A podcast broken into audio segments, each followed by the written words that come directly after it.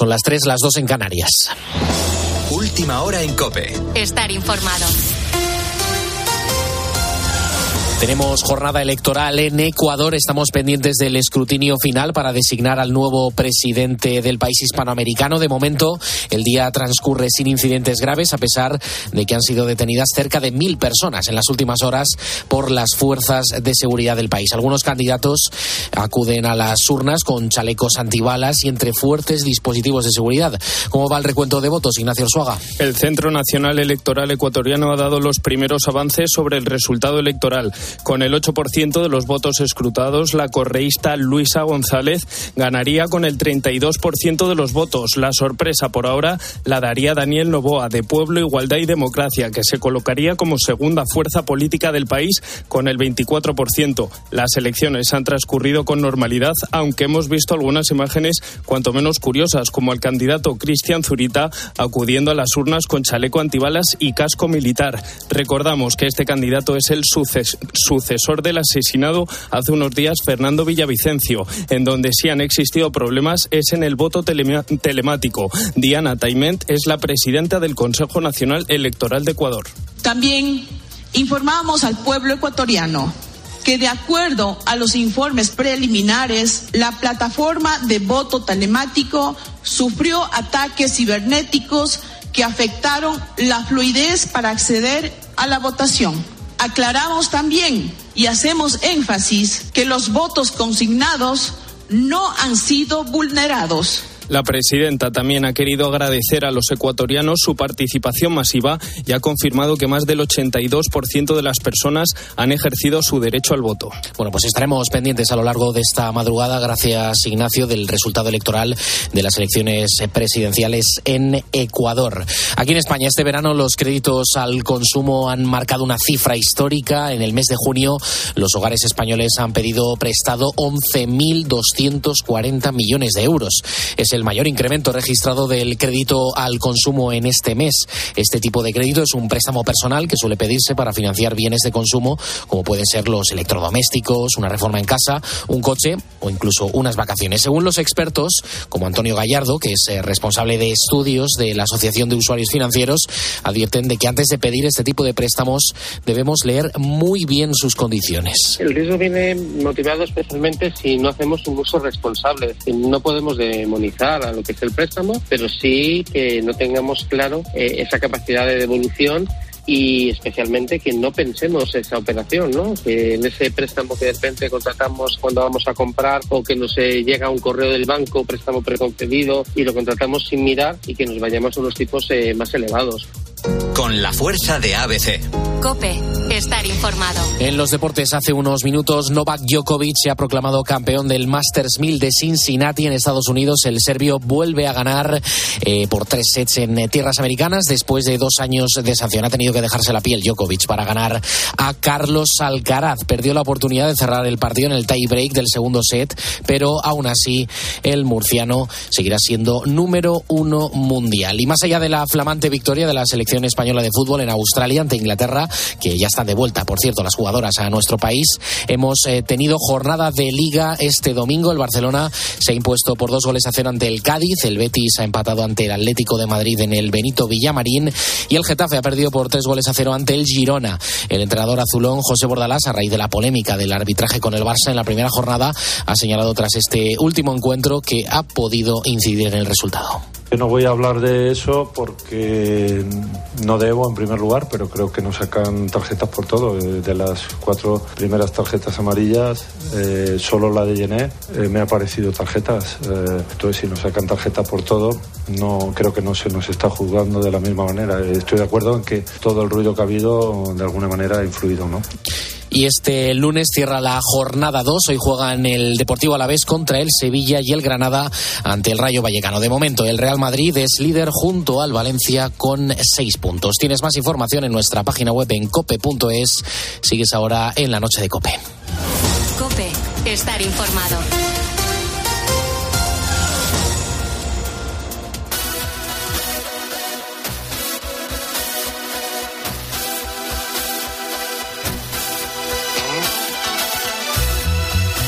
Adolfo Arjona. La noche. Cope. Estar informado.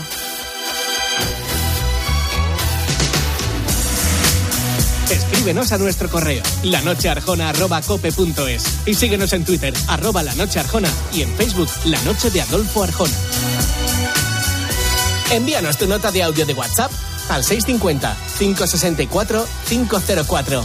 Estos son los canales de comunicación para contactar con nosotros. Dicen que un buen periodista se diferencia del resto porque siempre se está haciendo preguntas. Preguntas como las que nos hacemos en nuestra sección. El porqué de las cosas. 16 de febrero,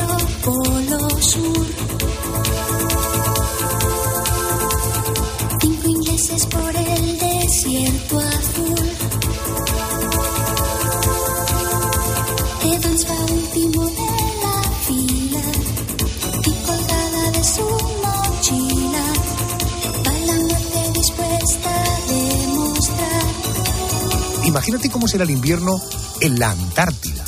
Allí los termómetros siempre están bajo cero.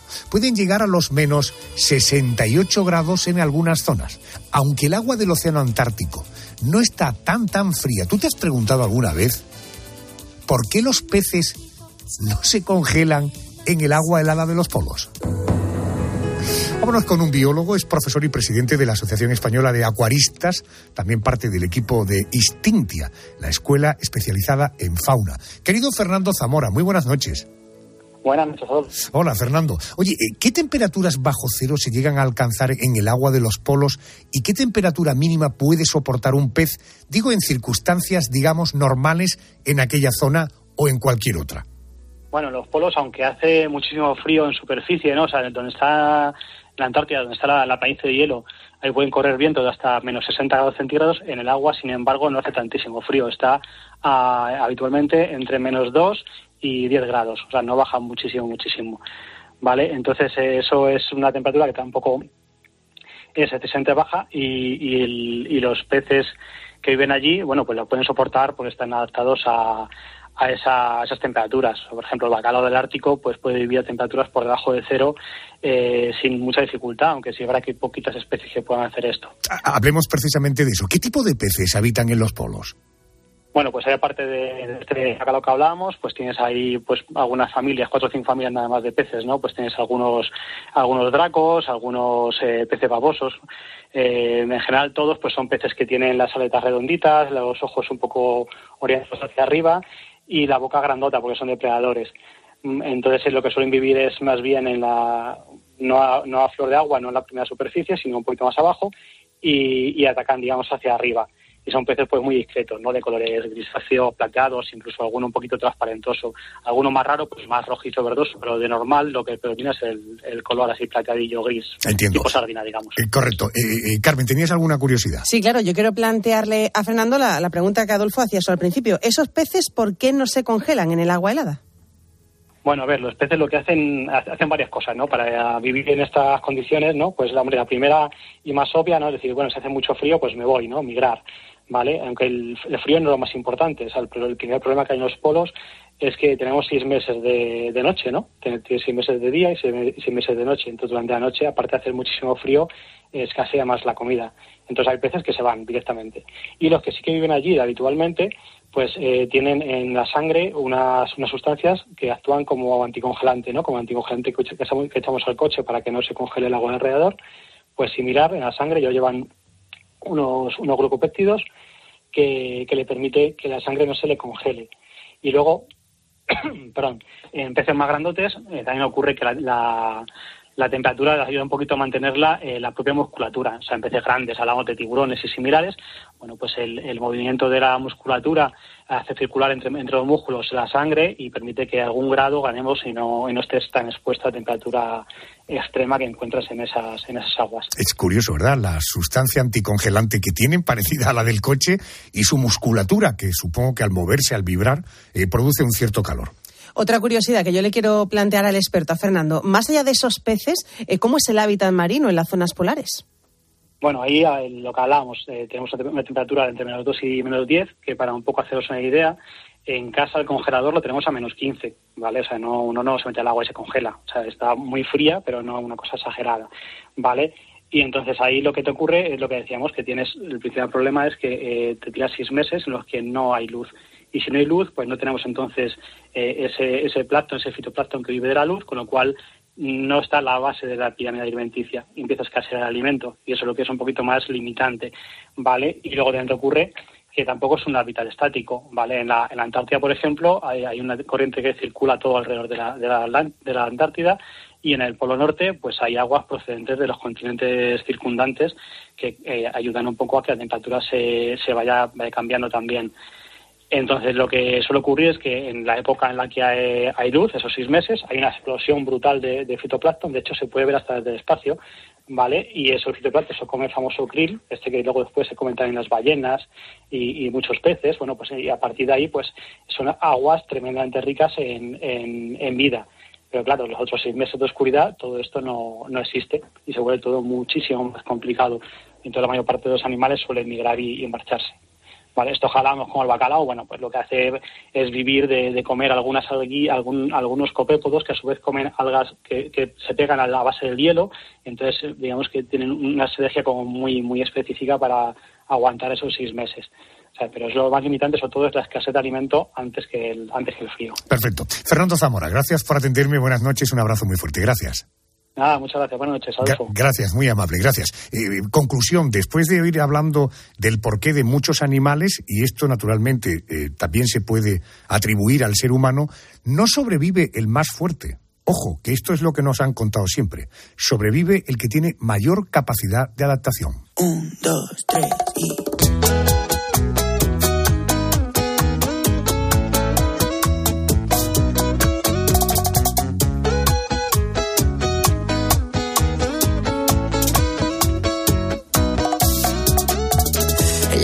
que estaba caliente se está congelando. Miro el teléfono y todas tus fotos me están torturando. No te olvido todavía. ¿Quién te dijo esa mentira? Sabes que yo no te olvido. Yo no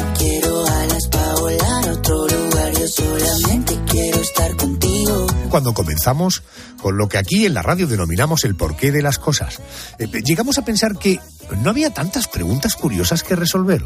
Pero en fin, esto es una caja de sorpresas. Simplemente, por ejemplo, el cuerpo está lleno de porqués. Querida Mónica, eh, tu última duda, ¿cuál es? Bueno, porque olemos diferente. Podría entender que hombres y mujeres oliéramos diferente, nuestra piel oliera diferente porque predominan hormonas distintas, pero ¿por qué todas las mujeres no olemos igual y todos los hombres igual? ¿Eh? Eh, profunda mi pregunta. ¿Y por qué el perfume, si yo me lo pongo en mi piel, huele de forma distinta si se lo pone Javi Campos o tú? Pues nada, como ves, muchas curiosidades como persona inteligente que soy. Pues venga, vamos a intentar resolver esta duda porque efectivamente es curioso que ni todos olemos iguales, ni hombres hombres, ni siquiera un perfume cuando se pone en la piel de una persona es igual el olor a cómo ese perfume se desarrolla en otra persona. Resolvamos esto con el doctor Leandro Martínez, es jefe de dermatología del Hospital Regional de Málaga. Eh, Leandro, doctor, muy buenas noches. Buenas noches, Adolfo. Buenas noches. En primer lugar, eh, ¿por qué la piel tiene olor? Bueno, pues es una muy buena pregunta, porque posiblemente si tuviésemos una piel eh, totalmente eh, pura, ¿no? Casi, bueno, eso sería una piel artificial, pues posiblemente no olería. Entonces dice uno, bueno, ¿y por qué cada uno tenemos un olor corporal diferente y por qué cada piel nos puede oler diferente? Pues eh, la respuesta es difícil y fácil a la vez. Posiblemente, o sabemos, no posiblemente, seguramente es por la actividad de las bacterias que hay en la piel. O sea, toda la población de bacterias que hay en nuestra piel, toda la microbiota cutánea, es la verdadera responsable de que cada piel tenga un olor corporal diferente. Entiendo. Eh, doctor, ¿de dónde procede ese olor que tiene cada persona? O dicho de otra manera, eh, ¿qué factores influyen más en el olor de la piel? No sé, la alimentación, el tipo de piel que tenemos, la raza, el olor, la edad, la frecuencia en la ducha.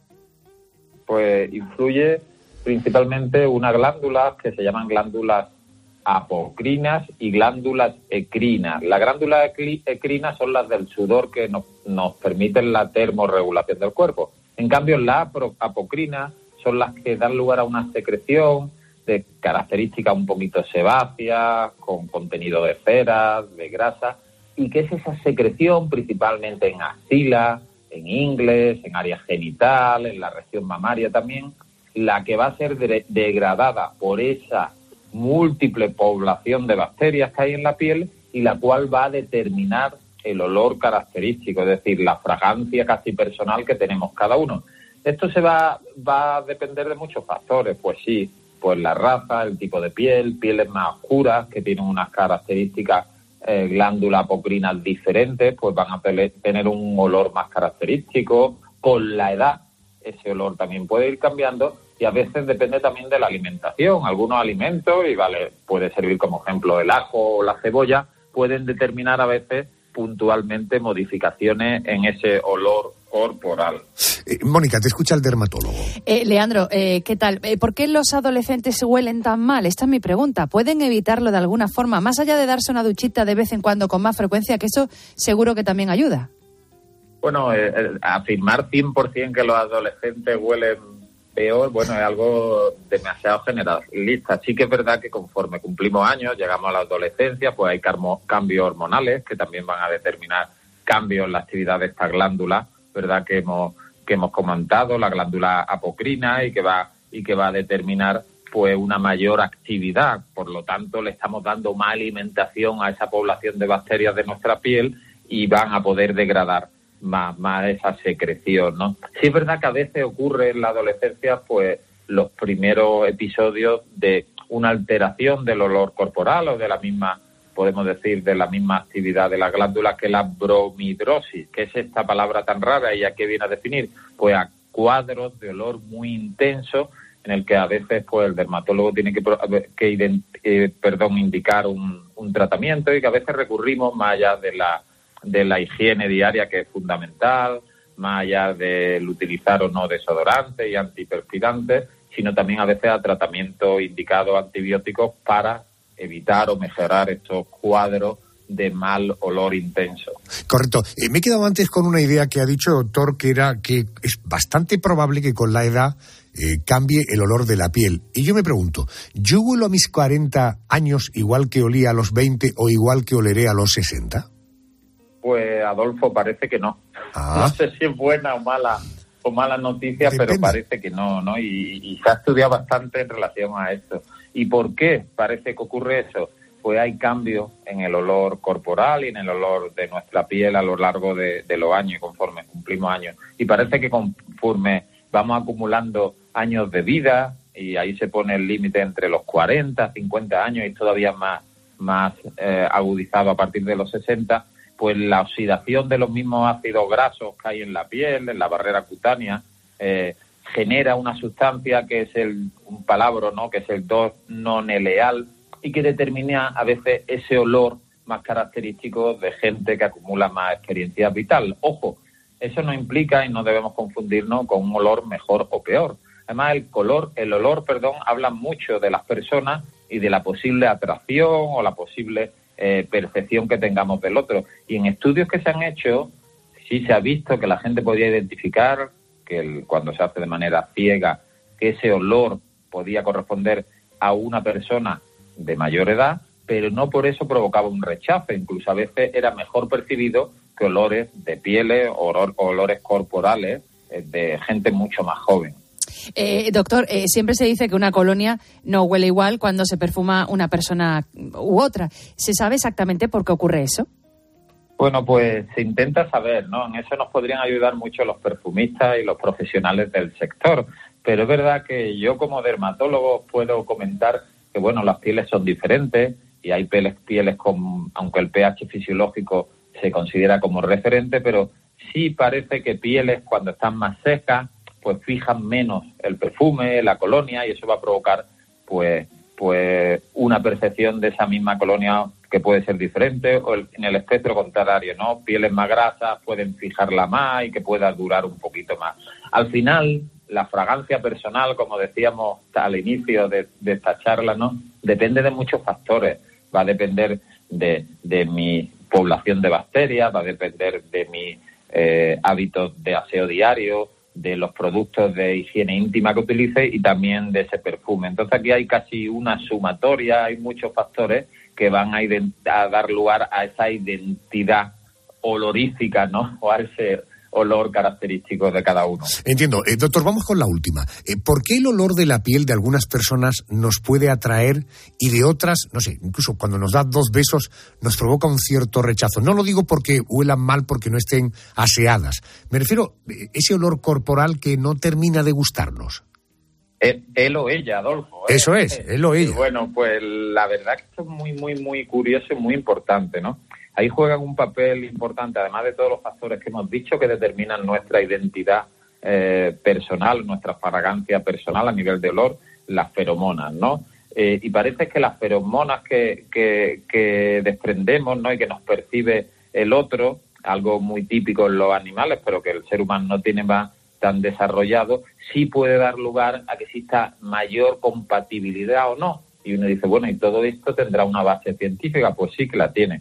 Parece que nuestro sistema inmunológico, pues, identifica a aquellas personas con las que podemos ser más compatibles, incluso a nivel de posibles parejas y de tener descendencia, aquellas con las que podría haber mayor compatibilidad o mejor empresa futura juntos, ¿no? Entonces, la realidad que de esa manera inconsciente, en ello el olor tiene mucho que ver, a veces las personas nos pueden provocar atracción o por desgracia o por suerte, quién sabe si es mejor hacerlo así, rechazo. Correcto. Doctor Leandro Martínez, dermatólogo, eh, fantástico dermatólogo y estupendísimo comunicador. Doctor, gracias por atender mi buenas noches. Buenas noches, un abrazo, Adolfo.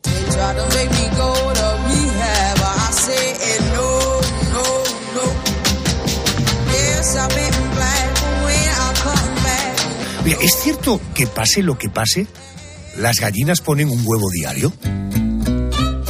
Hablemos con una veterinaria. Ella es Alicia Llorente, veterinaria, especialista en bienestar animal. Es responsable del espacio didáctico La Gallinera. Alicia, buenas noches. Hola, Adolfo, buenas noches. Hola, oye, eh, vamos a ver, ¿es cierto eh, eh, que las gallinas ponen un huevo diario o depende si están en cautividad o están al aire libre? A ver, le- no olvidemos que el huevo es lo que sería el equivalente al óvulo de la mujer. Los óvulos se liberan dependiendo de los ciclos hormonales. En el caso de la mujer, el ciclo hormonal es de 28 días, que es cuando se produce cada ovulación, y en el, en el caso de la gallina es entre 24 y 26 horas, con lo cual una gallina no puede poner más de dos huevos al día. Correcto. Ese Por tanto, eh, eh, si hacemos cuentas, una gallina al año podría poner entre 365 huevos o más también, ¿no? Bueno, eso no es así, porque serían super gallinas que todavía no existen, ¿vale? Las gallinas que están seleccionadas como eh, superponedoras, que son las que están en las granjas, eh, se han seleccionado genéticamente para ser capaces de poner 320 20 huevos al año. Eh, esto son casi, es casi un huevo al día, pero eh, no son los 365. Eh, y luego también depende de la cantidad de huevos que una gallina pone al año, depende de la genética, depende de la raza.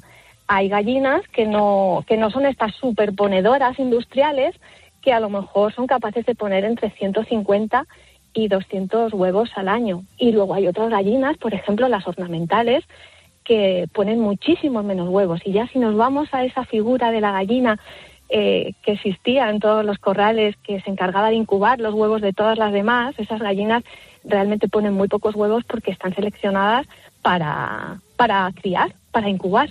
Entiendo. Oye, ¿qué, qué, qué mecanismo interior tiene una gallina eh, para que de un óvulo termine construyendo, en fin, una pieza eh, ovalada eh, con cierta dureza? Evidentemente no estamos hablando de hierro, pero oiga, construir esa estructura prácticamente a diario. Hablo ahora de las superponedoras.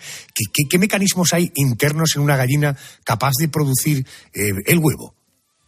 Bueno, pues es un mecanismo maravilloso y casi mágico de producir este superalimento. Lleva cuatro días producir un, fabricar un huevo dentro de la gallina y se fabrican, digamos que se forman los huevos de forma simultánea. Hay distintos huevos en distintos estadios de formación. Todo empieza en el ovario, porque no nos olvidemos de lo que decíamos al principio, es un óvulo. El óvulo es una eh, célula eh, donde está el material genético y ese se produce en el ovario y luego se libera. Ese óvulo, en el caso de la gallina, es como una yema pequeñita que se libera y va hacia un conducto pequeño que se llama oviducto. Bien, la yema va ah, engrosándose, va, haciendo, va haciéndose grande, va bajando eh, por el tracto eh, reproductor y eh, una vez que se ha formado la yema empieza la formación de la clara, cuyo principal componente es el albumen, que es la proteína fundamental del huevo. Bien, las dos tipos de clara, hay una clara densa, una clara eh, líquida, se forma una detrás de la otra y se forma también esos eh, pequeños cordones que vemos como unas babitas que tiene a veces el huevo, que son dos, eh, eh, está como, es como si fuera un cordón que está retorcido, porque en, ese, en esa bajada por el tracto reproductor va girando el huevo y se van poniendo capas. Bien, ya hemos puesto la clara. Ahora hace falta la membrana que rodea la clara y esa membrana que se pega, queda pegada a la cáscara cuando el huevo lo cocemos, que a veces es muy difícil de despegar, eh, sobre esa última membrana eh, se, ya estamos en el útero, ya hemos bajado hacia el útero de la, de la gallina. Eh, sobre esa membrana se empieza a depositar muchas cantidades de carbonato cálcico, que es lo que va a producir la, la, la cáscara. Y por último, por último, justo antes de que el huevo es puesto, se de- deposita el pigmento, que depende de la raza de la gallina. Cada raza tiene su color de huevo. Qué bueno. O sea, la yema, la clara, la membrana y finalmente con el carbonato cálcico se conforma la cáscara. Eh, eh, pregunta de alguien, no, no tengo ni puñetera idea, por lo tanto te pido disculpas incluso en la manera de plantearlo. Eh, ¿Un huevo puede estar fecundado por un gallo o no? Quiero decir, mm, este es un hecho, puede estar fecundado o no por un gallo. Eh, ¿El gallo pisa la gallina y como consecuencia de eso eh, baja el huevo o no? ¿Baja el huevo y luego quien fecunda el gallo es al huevo? ¿Esto cómo, cómo se resuelve? Mira, está muy bien pensado, lo tienen muy bien organizado las gallinas. Un gallo pisa a una gallina, introduce el esperma. Ese esperma sube por el conducto este que ha pasado, ha recorrido el huevo en sentido contrario y va a fecundar eh, al óvulo cuando es una yemita en, eh, en el momento de la ovulación. Bien, no hace falta que la eyaculación haya sido en ese momento, porque eh, la gallina es capaz de almacenar el semen de gallo durante una semana. Bien, si esa gallina ha sido montada, casi seguro el huevo estará fecundada, es fecundado. Si no es así, el huevo sigue su, su trayecto y se sigue formando y se pone igualmente. De hecho, los huevos que consumimos no están fecundados. Correcto. Eh, por eso te preguntaba, un huevo no fecundado normalmente es el que comemos, pero un huevo que está fecundado se puede comer. Sí, sin ningún problema, siempre y cuando no se haya iniciado el proceso de, de formación del pollito, que es la incubación. Pero si no se recibe el calor y la temperatura eh, necesarias, el huevo eh, luce exactamente igual, salvo por un pequeño detalle. ¿Qué es? Eh, es una forma de saber si el huevo está fecundado o no una vez que se abre. Y es eh, en la yema, normalmente tienen una manchita blanca, un círculo blanco, que probablemente nunca os hayáis fijado en él, pero todos los huevos lo tienen. Bien, si la mancha es en forma de círculo, el huevo no está fecundado. Pero si eh, alrededor de ese círculo hay un pequeño halo blanquecino, es que el huevo ha sido fecundado. Por tanto, eh, si yo le tiro un huevo a la sartén y me fijo en la yema en ese halo blanco y llego a la conclusión de que está fecundado, ¿no debería comerme el huevo o no necesariamente? Te lo podrías comer, pero si lo has comprado en el supermercado, eso no te va a suceder nunca, porque en las granjas no hay gallos. Bueno, Alicia, vamos a ver. Hasta ahora, eh, matrícula de honor en todas las respuestas a mis preguntas. Eh, ya que hablo con una experta en estas cuestiones, dígame, ¿qué fue antes? ¿La gallina o el huevo? Bueno, esto es una pregunta que no voy a desvelar el misterio, el gran misterio que nadie ha desvelado hasta ahora. Es más, os voy a poner una incógnita más. Antiguamente se dice que los huevos, los gallos ponían huevos también. Ahí lo dejo.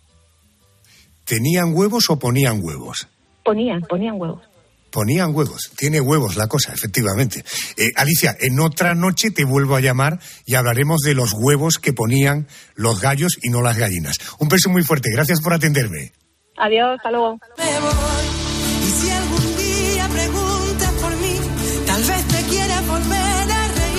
Carmen, cuando tuvimos aquí a Vanessa Martín presentando su disco, le dije que esta probablemente era de las canciones más bonitas de ese trabajo. ¿Recuerdas? ¿Has escuchado esta canción más allá de cuando yo la pongo? Hombre, claro que la he escuchado yo a Vanessa Martín, la escucho mucho. Vamos a oírla un poquito.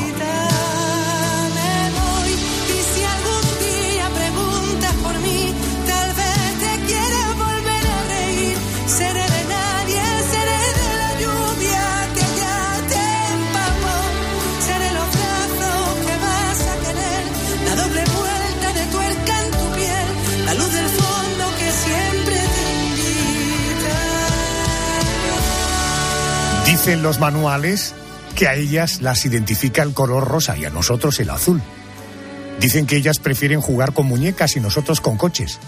Que a ellas les encanta la moda y que a nosotros nos da igual ir de chándal a una boda. Pero, pero estarás más o menos de acuerdo con estas afirmaciones. Pero yo te quiero demostrar esta noche con total rigurosidad que hay algo en lo que seguro que mujeres y hombres somos distintos. ¿Sabías que ellas y nosotros soñamos de forma diferente? Nadie mejor que Iván Egusquiza, psicólogo conductual del Instituto del Sueño, para hablar de este asunto. Iván, muy buenas noches y bienvenido. Hola, buenas noches, Adolfo. Eh, ¿Por qué hombres y mujeres soñamos distinto? ¿Cuáles son las razones, digamos, no sé, eh, se me ocurren biológicas? Bueno, eh, podríamos tener en primer lugar unas razones a nivel de testosterona. ¿no? El mayor nivel de testosterona de los hombres facilita que los hombres suelan tener más tendencia a tener sueños sexuales y las mujeres eh, suelen soñar más en, en, mayor medida con escenas del tipo romántico. Eh, también es cierto que las mujeres recuerdan los sueños más fácilmente que los hombres.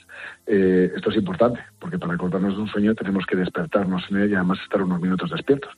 Y, eh, y, bueno, cuando tenemos más dificultades para dormir, pues tenemos tener más despertares y por tanto nos acordaremos más de, los sueños. Y esto va a pasar más en el caso de las mujeres que en, en los casos de la menstruación, o más bien la premenstruación, el embarazo y la menopausia, que se alteran los niveles eh, hormonales y esto influye en el sueño. Correcto. Bueno, hecha esta aclaración de carácter general y algunos aspectos que me has hablado de manera genérica, eh, cuéntame con qué soñamos los hombres. ¿Cuáles son esos sueños habituales para los varones? Bueno, parece ser que hay elementos sociales en, en, esta diferencia, ¿no? Hay un estudio de la Universidad de Mannheim en, en, Alemania que señalaba que parecía que las mujeres soñaban más con temas relacionados con, con, el trabajo en comparación con hace 50 años, en concreto el doble que hace 50 años. Ajá. Y sin embargo, en el estudio veían que los hombres eh, soñaban más con temas laborales, pero en forma de pesadillas, ¿no?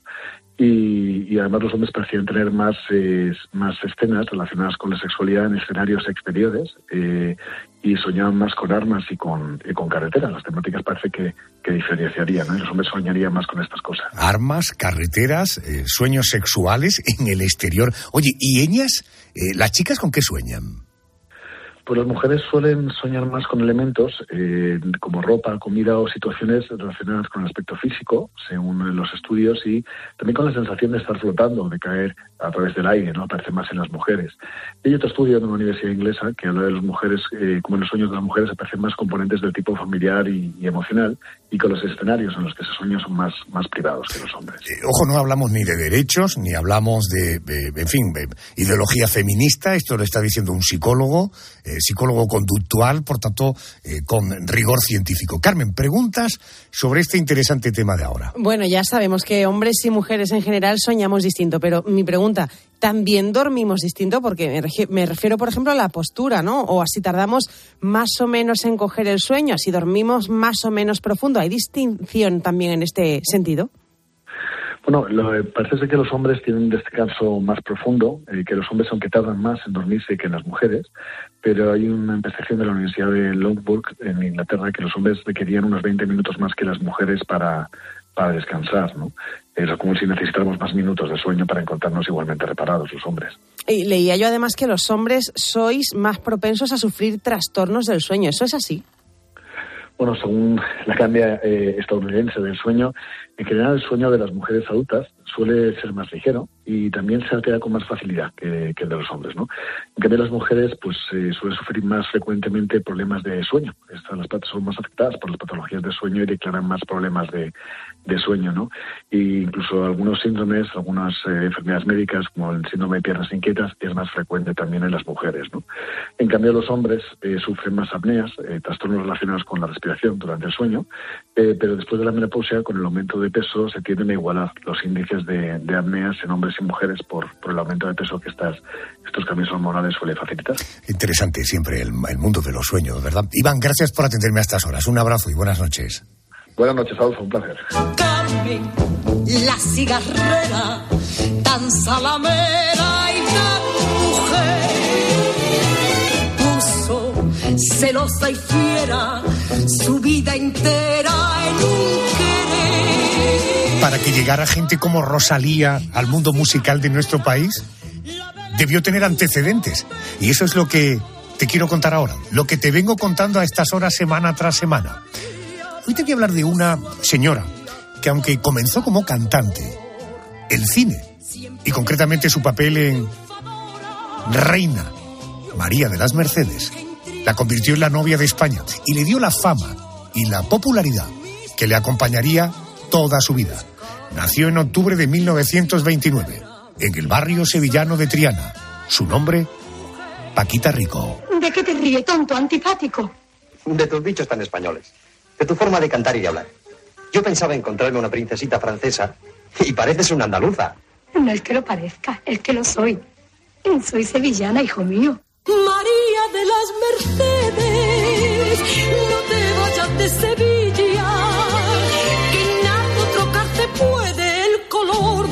mejillas. Que quieras o que no quieras. De Paquita Rico te quiero hablar y nadie mejor que José Aguilar, periodista. Muy buenas noches y bienvenido. Muy buenas noches, Adolfo. Oye, eh, eh, en un homenaje y en un reconocimiento a la radio, hay que reconocer que como tantas otras artistas de la época, un concurso en la radio le dio la oportunidad de comenzar su carrera arti- artística. ¿Cómo fueron los arranques de, de Paquita Rico? Pues la verdad es que le costó un poquito porque fíjate que ya era de una familia eh, súper humilde, incluso antes de ser artista tuvo otros eh, trabajos, fue niñera, también trabajó como pantalonera, pero al final eh, pues eh, una señora que daba clases de canto en Sevilla la escuchó y a partir de ahí pues ya le gustaba tanto también, es de las artistas que viendo Imperio Argentina soñaban con ser estrella, ¿no? Y, y bueno, pues lo, lo poco que, sus padres podían ayudarla, pues le sirvió para, para esos inicios y sobre todo hay que decir que la gran belleza que tenía eh, Paquita Rico pues le ayudó bastante porque tenía uno de los rostros más bellos de nuestro cine. Eh, Fíjate, José, eh, no sé si coincides conmigo, la enorme manipulación política eh, que ha tenido, digo manipulación política de laboratorio, porque por supuesto la época de la dictadura de Franco en España tiene tantas goteras, es tan criticable por tantas cosas, pero no valoramos a estas grandes artistas que hubo en, en esa época, que le tocó vivir en esa época porque nacieron en esa época. Digo esto porque no sé cuántos de nuestros oyentes saben que Paquita Rico en el año 51 ganó un premio en el Festival de Cine de Cannes. Ahora que cualquiera que gana cualquier cosa en el Festival de Cine de Cannes se le considera astrofísica, ya Paquita Rico ganó. ¿Cómo fue aquella experiencia y de qué manera influyó en su carrera?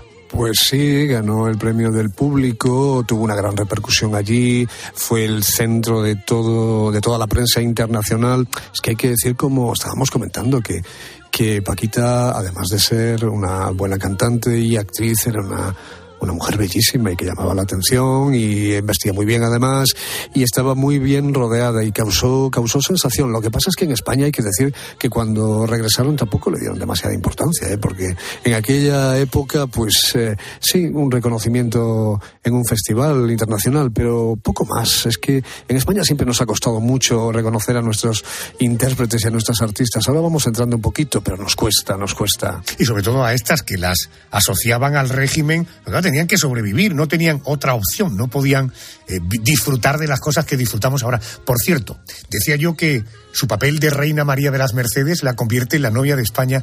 ¿Por qué su papel en esta película la convierte en el icono del cine español a final de los 50? Hombre, porque yo creo que esa película de Luis César Amador y donde vas Alfonso XII, pues causa una profunda conmo- conmoción en la sociedad española y esa reina Mercedes que, bueno, que falleciera tan, tan jovencita, pues la interpretó ella maravillosamente y, y se mimetizó un poquito con ella. De hecho, hasta el final de, de su vida siempre la han visto como la reina Mercedes. Yo creo que eso fue un poco hándicap, ¿eh? porque, porque ese papel marcó tanto su carrera que incluso después de, de hacer esa película le costó bastante mm, hacer otros trabajos. La gente quedó profundamente conmocionada, pero, pero los productores no la llamaban. Eh, De las riñas entre folclóricas, ese es otro estigma que se ha quedado ahí marcado. Ella eh, coincide como cantante y desde luego como actriz en algunos rodajes, pues con la eh, Lola Flores, con Carmen Sevilla, de la que hablaremos en su momento. ¿Realmente se llevaban tan mal como cuentan o aquello era puro marketing de la época? Bueno, vamos a ver, vosotros recordáis que ellas eh, rodaron, por ejemplo, una película de Saflasky eh, que se llamó El Balcón de la Luna, muy importante, que estaban eh, Paquita, Carmen y Lola, y eh, sus nombres tuvieron que ir en aspa, eh, porque no se decidían quién tenía que ir primero. O sea que ellas se querían mucho, pero la profesión era otra cosa, y artista no me gana nadie. Correcto. Bueno, ella, ella eh, luego eh, le dio a todos los palos, incluso fue colaboradora del programa directamente Encarna, de, de Encarna Sánchez como contertulia, años 80. Eh, ¿Por qué decide dejar el mundo del espectáculo y sobre todo qué, fue de su vida? Bueno, yo no creo que, que Paquita decidiera en un momento dejar el mundo del espectáculo. Yo creo que le ofrecían cosas que a ella no le interesaron. En, por el cine del Destape, por ejemplo, me consta que tuvo muchos guiones que ella no quiso hacer, por supuesto, porque era un perfil totalmente diferente a, a sus pretensiones como actriz y como artista. Y se fue se- separando de- de, del mundo del arte de manera involuntaria. La llamaban para actuaciones, para algunas entrevistas en televisión, pero poco a poco pues se fue separando de, todo esto. Ella tenía también mucho dinero, eh, se lo podía permitir y entonces tampoco hizo grandes esfuerzos por estar ahí, ¿no? Pero bueno, eh, yo creo que mm, hasta el final el público la quiso, la respetó y, mm, y nunca se ha oído hablar mal de Paquita Rico en ningún sentido, Adolfo. No te vayas de Sevilla, que puede el color de tus mejillas. Paquita Rico, guapísima, con unos ojazos que se cerraron para siempre. En julio de 2017, con 87 años. Si quieres saber más de ella y de esas grandes artistas de esa época que forman parte de la historia de nuestro país, te recomiendo el libro Azúcar, Canela y Clavo, mis divas folclóricas, que lo firma José Aguilar. Gracias por estar aquí hasta la semana que viene. Gracias, buenas noches a todos.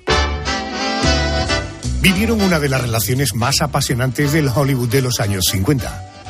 Él dejó a su esposa por ella y se convirtió en su tercer esposo. Y aunque duraron poco más de cinco años juntos, el amor que había entre ellos los acompañó hasta el final de sus días. Te hablo de Ava Gardner y Frank Sinatra. Odio la brutalidad, señor Andersen. La de dos hombres deshaciéndose a golpes me pone enferma. Yo he visto todas sus peleas. Qué suerte, yo no podría soportar ver cómo pegan a un hombre que aprecio. Vamos a conocer algo más sobre esta historia de un escandaloso romance lleno de pasión, de peleas. Y lo hacemos con la ayuda del escritor, periodista y crítico de cine, querido Juan Tejero. Muy buenas noches. Buenas noches. Bueno, eh, Ava Gardner y Frank Sinatra. eh, ellos se casan en noviembre del 51, habían sido amantes y Ava Gardner sabía que Frank era un tipo, eh, digamos, bastante mujeriego. Eh, ¿Cómo es posible que finalmente contrajeran matrimonio? Frank Sinatra no solamente que fuera mujeriego, sino que estaba inmerso en un matrimonio marcado por el catolicismo, es decir, él no se podía separar. Su mujer jamás lo iba a permitir, eh, él había creado una familia convencional y él hacía vida independiente, con lo cual él sí podía tener affairs, él sí podía tener idilios, pero lo de pasar por la vicaría, digamos que estaba prohibido y más en esa época. Pero ahí se topa con Ava Gardner, que ya era denominada el animal más bello del mundo. Una mujer que era un verso suelto en el Hollywood de la época. Nadie pudo domesticar jamás a Ava. Lo intentaron, lo intentaron los estudios, la Metro, hizo todo lo posible. Ella era medio pueblerina, ella no tenía una gran educación y se había plantado en Hollywood únicamente con el referente de su belleza y de su cuerpo. Pero hablaba con un acento pésimo, la tuvieron que reeducar pero lo que no pudieron hacer era eh, domesticarla. Sus dos maridos, sus dos primeros maridos, Mickey Rooney, un experto en coleccionar también mujeres, cosa que cuesta creer viéndole físicamente, pero que es cierto que era un gran conquistador, y después un músico muy conocido en aquella época que era Artie Shaw. Y en esas, pues ellos se encuentran. Y Frank Sinatra queda fascinado por esta mujer que era auténticamente avasalladora y arrebatadora. Pero yo pregunto, Juan, si ella tiene dos divorcios por dos maridos eh, infieles, sabiendo la fama que tenía Sinatra, ¿cómo termina entrando por el aro? Pues porque probablemente era una mujer muy apasionada que ponía por encima los sentimientos, el corazón mandaba sobre el cerebro, eso está clarísimo. Entonces, ellos tienen una relación, lo típico que siempre se ha dicho, ese tipo de dicho de no pueden vivir juntos pero tampoco separados. Eso marcaba la relación de Frank Sinatra y Ava Gardner. Ellos tenían peleas tremendas, le llamaban las la batalla de los Sinatra. Pero peleas que acababan en el hospital a veces. Y, Y peleas en público, además, ¿no? en los restaurantes, donde fuera. Y Ava Gardner, a la prensa, en alguna eh, posteriormente contó que ellos siempre en la cama funcionaron estupendamente, que ahí se entendían de manera. Decía, el problema empezaba cuando me vestía. Es decir, que era una pareja que funcionaba muy bien en el terreno amoroso, pero muy mal en el terreno conyugal. Entonces, por de ahí la brevedad de su relación, pero de ahí también lo tempestuosa de esa relación y lo que les marcó a ellos de por vida. Porque ese matrimonio, esas, tanto Sinatra como, como Ava, estuvieron siempre marcados. Nunca se olvidaron y siempre buscaron en sus idilios un equivalente a lo que habían perdido. Eh, Supongo que, bueno, supongo no, afirmo, eh, Frank Sinatra y Ava Gardner ya eran dos grandes estrellas. Esa sociedad norteamericana conservadora, eh, estos escándalos, estos líos, estas peleas, que incluso me decías acababan en hospitales, la sociedad americana, ¿qué decía de todo aquello? Pues les ponía verdes. Sí, ¿no? Les ponía verdes, eran un matrimonio de infieles. Sobre todo Sinatra, como te digo, era, era católico y vivía en un ambiente católico además, con lo cual fue muy criticado con la prensa. Eran dos grandes estrellas, pero Frank Sinatra pasó un momento terrible que casi acaba con su carrera. En ese momento en el que él quiere separarse, pero por otro lado piensa que no puede, él llega pierde contratos, so- ya no tiene el tirón que tenía antes, y hay una noche, una actuación en la que se queda sin voz. Claro, su medio de vida. Porque Frank Sinatra todavía en el cine no era nadie importante. Había hecho algunas películas, pero él sobre todo era cantante. Eh, perdió la voz por el estrés la situación. Y ahí se queda absolutamente devastado. En ese momento, Ava Gardner sí es una de las mayores estrellas de Hollywood. Y se rueda Mogambo. Entonces, Frank Sinatra se va a estar con ella en Nairobi, en, en, en África, que es donde se roda, se rodó en escenarios naturales. Y Frank Sinatra se había topado antes con una novela que le había impresionado, que era De aquí a la eternidad, de James Jones. Y hay un personaje, Maggio, que es él.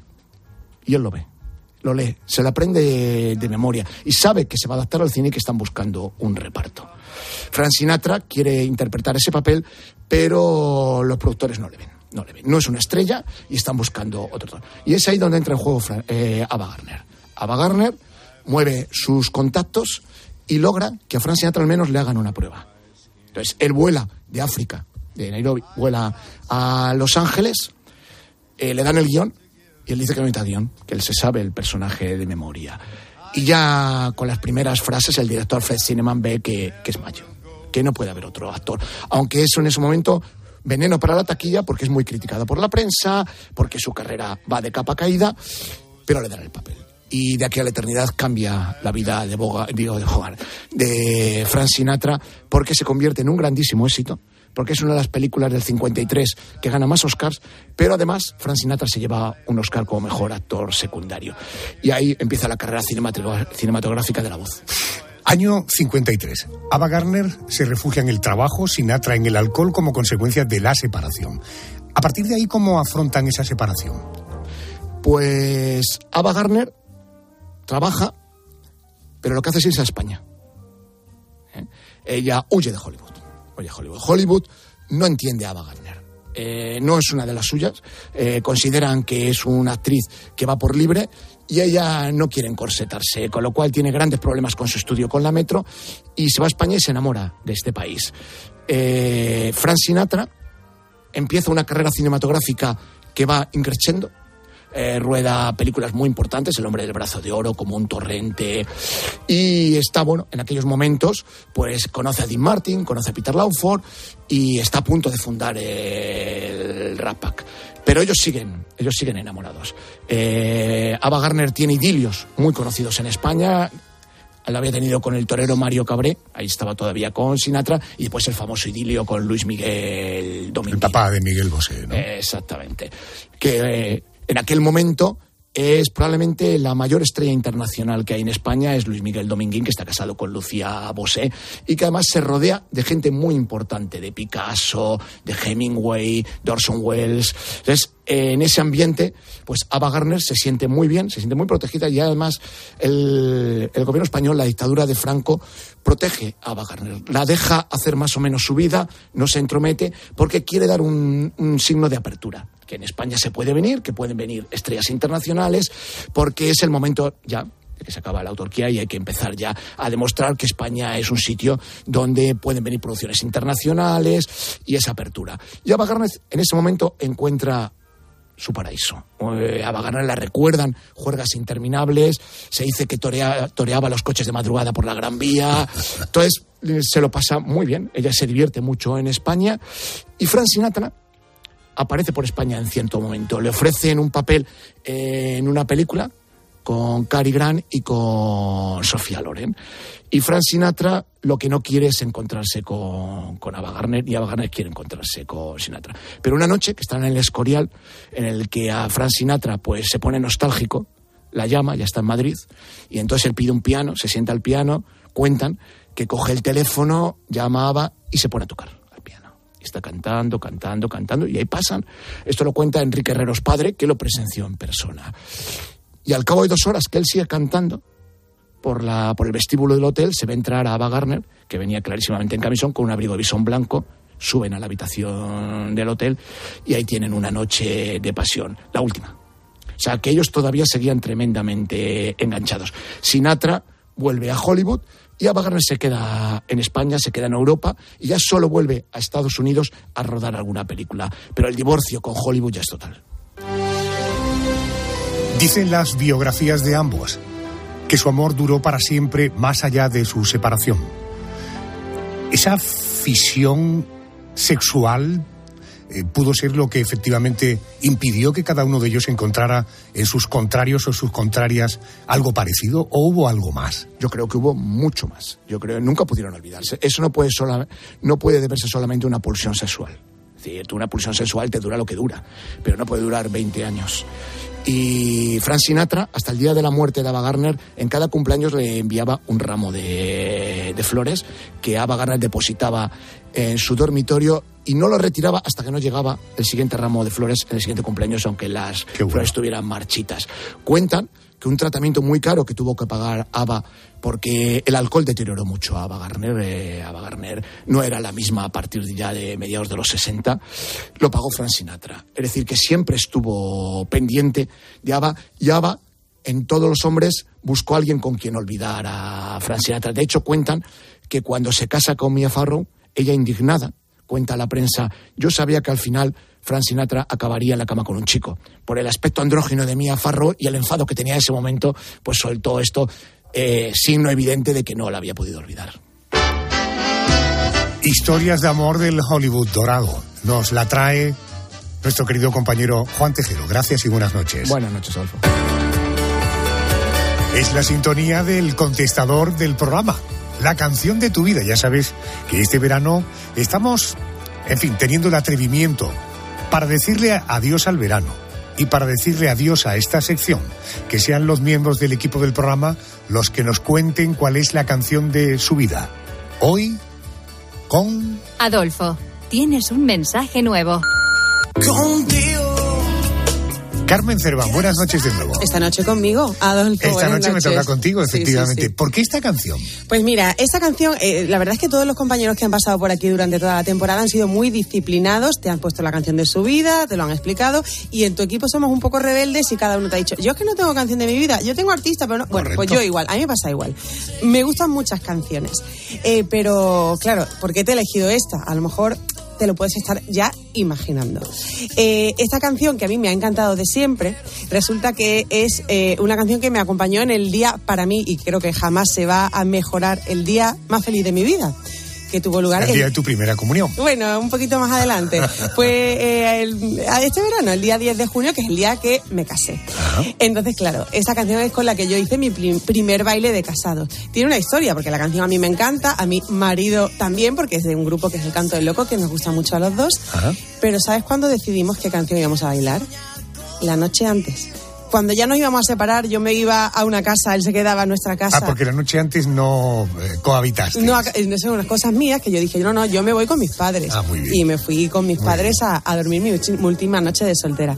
Y antes de irme dije, vamos a ver, Antonio, ¿qué bailamos mañana? Él se resistía un poco al baile, pero accedió al deseo de su futura esposa a bailar y a poner esta canción que a los dos nos encanta y que fue un momento maravilloso. Es la canción de Carmen Cerván. Hemos sabido que la noche antes de la boda durmió en casa, que se ha casado en este verano y que su marido se llama Antonio. Carmen, gracias y con esta canción te decimos hasta la semana que viene. Solo quiero vivir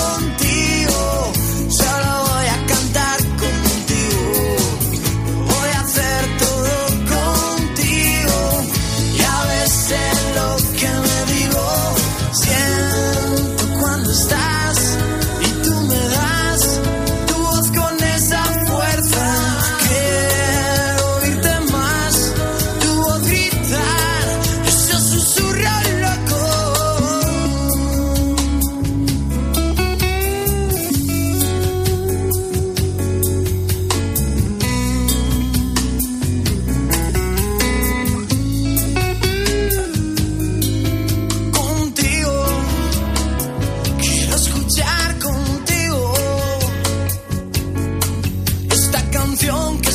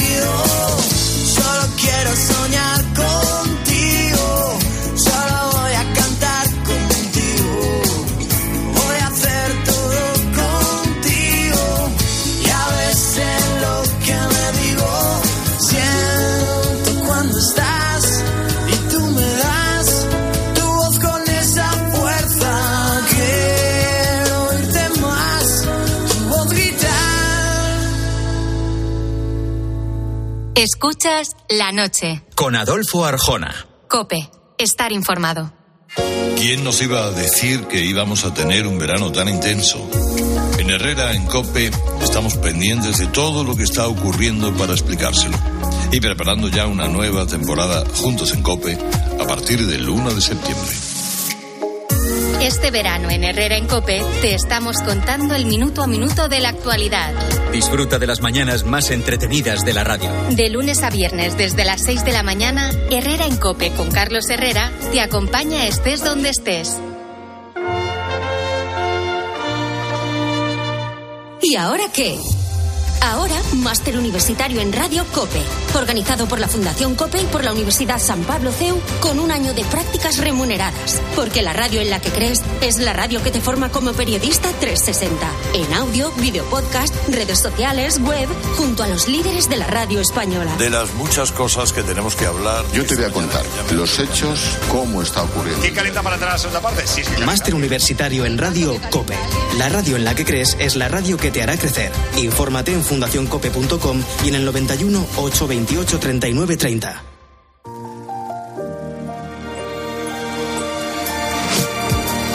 I always had that dream like my daddy before me. So I started writing songs, I started writing stories. Something about that glory just always seemed to bore me. Cause only those I really love will ever really know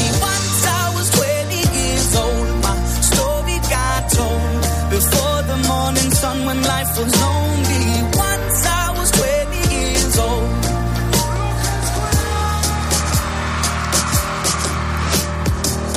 I only see my goals. I don't believe in failure. Cause I know the smallest voices, they can make it major. I got my boys with me, at least those in favor. And if we don't meet before I leave, I hope I'll see you later. Once I was 20 years old.